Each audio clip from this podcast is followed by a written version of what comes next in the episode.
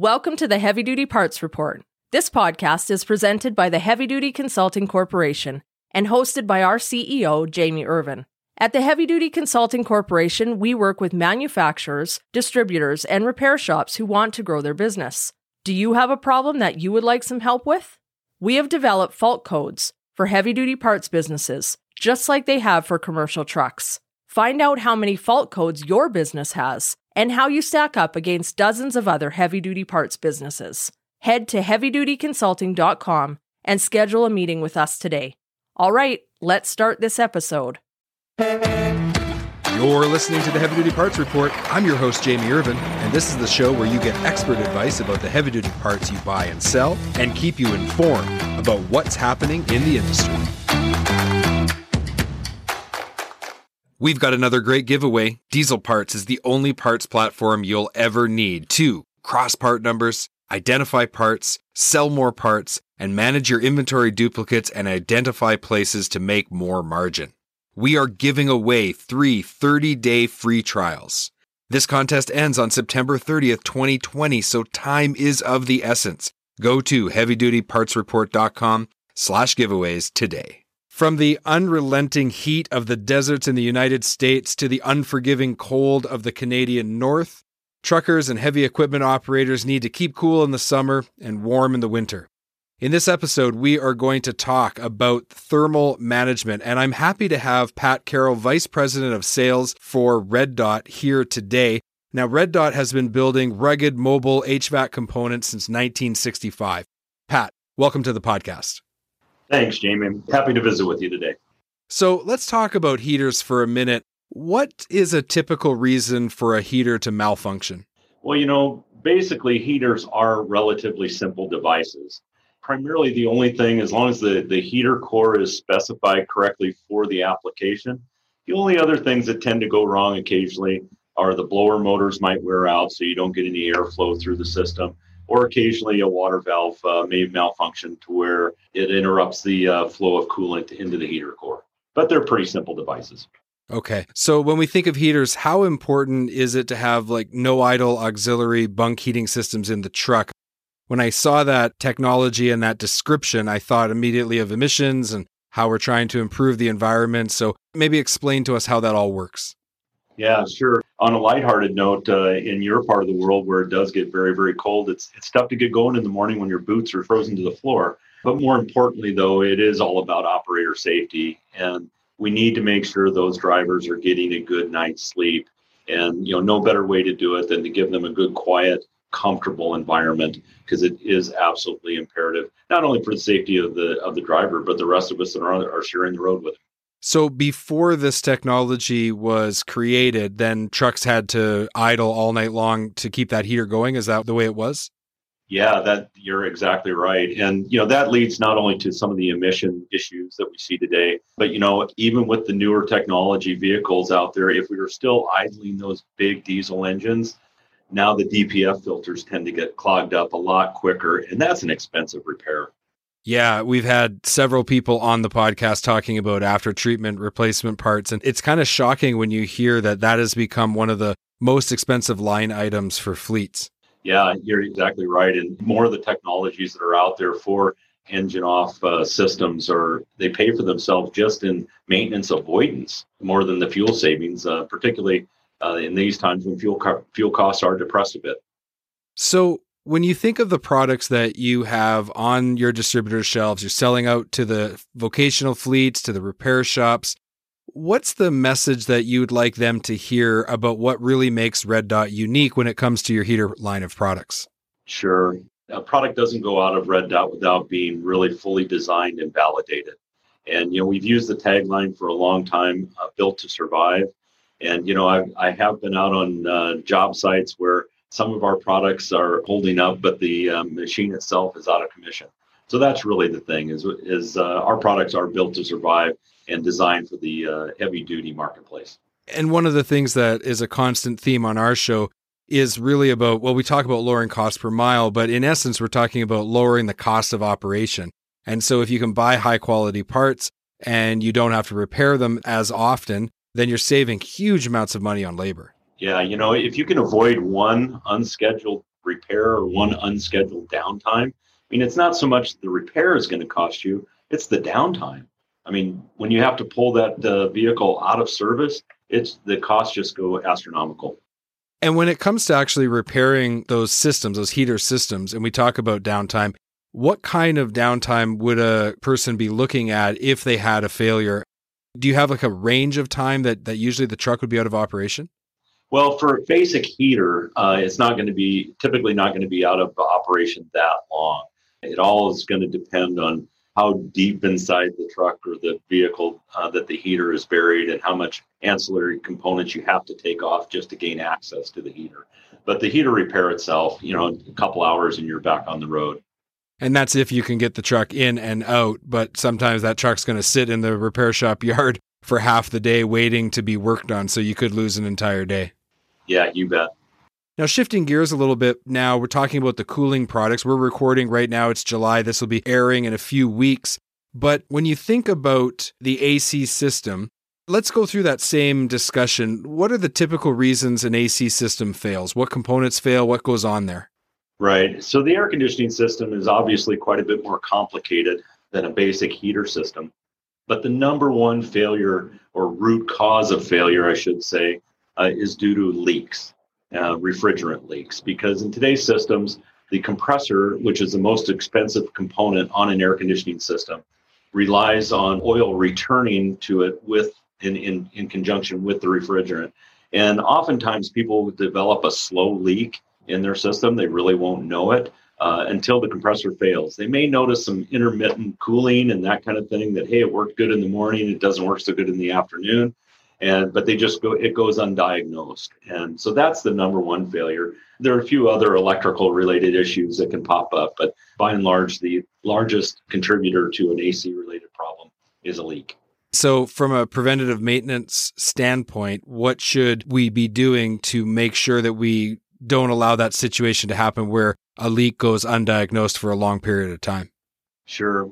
The easiest thing to do, and assuming that the vehicle doesn't have any advanced diagnostic equipment on it, the easiest thing for an operator to do is simply you know trace the hoses that are you know go from the compressor to the condenser to the receiver dryer and just look at every connection and look for any areas that might be gathering dirty uh, oily type of substance because that the leak is going to leak oil along with the refrigerant and that's going to attract dirt. So that's the easiest way to look uh, and then some of the other things i can do is just to make sure that there is a reasonable amount of refrigerant in the system is assuming that you're on a nice summer day like today if you get up in the cab turn the key switch on and just hit the ac button like you're going to engage the ac system you should hear the clutch coil on the compressor snap in and snap out as you cycle that switch. That would indicate that, hey, look, I know there's refrigerant in there and it seems to be working. That's a great tip. Tell us about the development of technology like ProTech. Sure. So for years, as I mentioned, the number one contributing failure mode was leaks. And so Red Dot decided to develop the system called Protect. And it's really advanced troubleshooting along with system protection. So it's been used successfully for years and years with our military customers, and, and they love it. And when we first developed it, it was a standalone product that would uh, prevent things like rapid cycling of the clutch, ensure that it, the clutch was uh, getting proper voltage. But the heart of it was our patented charge sensing technology. So we would actually uh, measure the charge in the refrigerant system and make sure that it was in a safe zone. And so the software we built into that would allow, if a system did develop a leak and the refrigerant level was starting to get a little bit low, but wasn't going to catastrophically affect the compressor, we would go ahead and let the system operate, but give a warning, whether it be SAE data port or just on a simple uh, flashing light system where the operator could look at it and go, oh, what's that light mean? Oh, that means I'm low on charge, but I haven't noticed that the AC system uh, isn't working. So the idea was to be able to prevent that failure or prevent that unscheduled downtime and allow the operator to get to a service center before his compressor either failed or before he just experienced that he couldn't be in the cab because it wasn't cooling properly. So uh, now we've we've put that product uh, or advanced that product a little bit more. We've taken it as a standalone product and integrated it into our automatic temperature control system. So now we kind of give the operator what he wants. He can set it, forget it. And yet the owner of the equipment gets what he wants. He gets the system protection and advanced diagnostics. Oh, that sounds really, really great. When it comes to your AC system, if it doesn't have a leak, should it ever need to be refilled? Well, that's the thing. You know, th- there's always going to be a leak at some point in time. And the other thing that really people fail to realize is that, you know, there is a receiver dryer in most AC systems. And that's just like a filter, like on an engine oil or something like that, that needs to be serviced as well. The residential systems that you see, one of the reasons they get by with such a longer service life is that all of their plumbing is hard plumbed. They're all tubular, so the migration rates of moisture going in or refrigerant going out is extremely low. Uh, whereas on heavy duty vehicles, we're typically running with some form of hose. And there's always a certain amount of uh, hose permeation that happens and moisture getting into the system. And that dryer is doing a good job to, to take that out and any other contaminants, but it's just like a filter. It does have a finite life and needs to be serviced. Makes a lot of sense. So when we think of Red Dot, the company, we think about providing the industry with high quality parts. If we could summarize just how your product offering helps fleets lower their total cost, I'd like to just kind of end on that note. Really, like, I'm sure that Red Dot is focused on that, but maybe from your perspective, like, how does Red Dot actually help customers that way? Sure. So we've got a terrific technical center here at Red Dot, and it's really the best in the industry. And I got to tell you, it's really staffed by the best people. And they know the applications, they know what vehicles get into. Virtually every component that we put into our product line gets validated. And you know, we're always we're just like everybody else. We're we're looking for good value parts, but at the end of the day, you do get what you pay for. You know, you can go in like the if we stay with the receiver dryer example, there are a lot of really low cost receiver dryers in the market today. And unfortunately, a lot of them aren't spring loaded. In other words, their desiccant and filtration pack aren't contained properly. And I tell you, I hear it all the time that you know somebody saved a little bit of money by putting on a less expensive dryer, only to have the dryer fail and then cause a catastrophic failure of the compressor. And again, that that just the, the costs go astronomical, not just from the component level or service charge, but really from that downtime experience. And so that's why we spend an inordinate amount of time validating all the products that we put into our lineup. And as we talked about at the beginning of the show, you're covering North America wide. So you've got customers in all these different applications, all these different environments. So you have to be testing all of these different scenarios to make sure that the product stands up to those environmental challenges and, and the tough work environment that trucks find themselves in. Yeah, you're exactly right.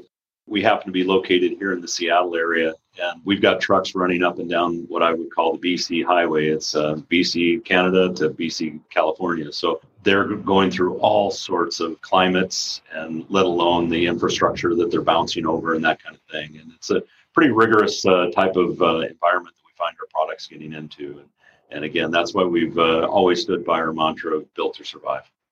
I'm in Alberta now, but I lived in the Vancouver area for almost 20 years. And when we'd come home to visit family, in one drive, about 600 miles, 900 kilometers, you went through the rainforests of Vancouver. Then you went into the coastal mountains. Then you went through the semi desert area of Kamloops. Then you went through the forests of the Okanagan. Then you crossed the Rocky Mountains. And then you're in the foothills of the Rockies in basically a tundra area. So, all in one day's worth of driving yeah, it's, it's kind of incredible, isn't it? Yeah. Beautiful part of the world, though. Any of you listeners from the East Coast, you ever get a chance to come west, you got to come see Seattle and Vancouver. It's incredible. Yeah, really a great place to live. On that note, let's close our episode. You've been listening to the Heavy Duty Parts Report. I'm your host, Jamie Irvine. We've been speaking with Pat Carroll, Vice President of Sales at Red Dot. To learn more, go to rdac.com. Links will be in the show notes. Pat, thank you so much for being on the Heavy Duty Parts Report. Jamie, nice visiting with you. Thank you so much for tuning in to this week's episode of the Heavy Duty Parts Report. I'm your host, Jamie Irvine, and I just like to remind everyone to focus on cost per mile and let's keep those trucks and trailers rolling. HDA Truck Pride is the heart of the independent parts and service channel. They have 750 parts stores and 450 service centers conveniently located across the US and Canada. Visit heavydutypartsreport.com slash HDA Truck Pride today to find a location near you. Again, that's heavydutypartsreport.com slash HDA Truck Pride and let the heart of the independent service channel take care of your commercial equipment.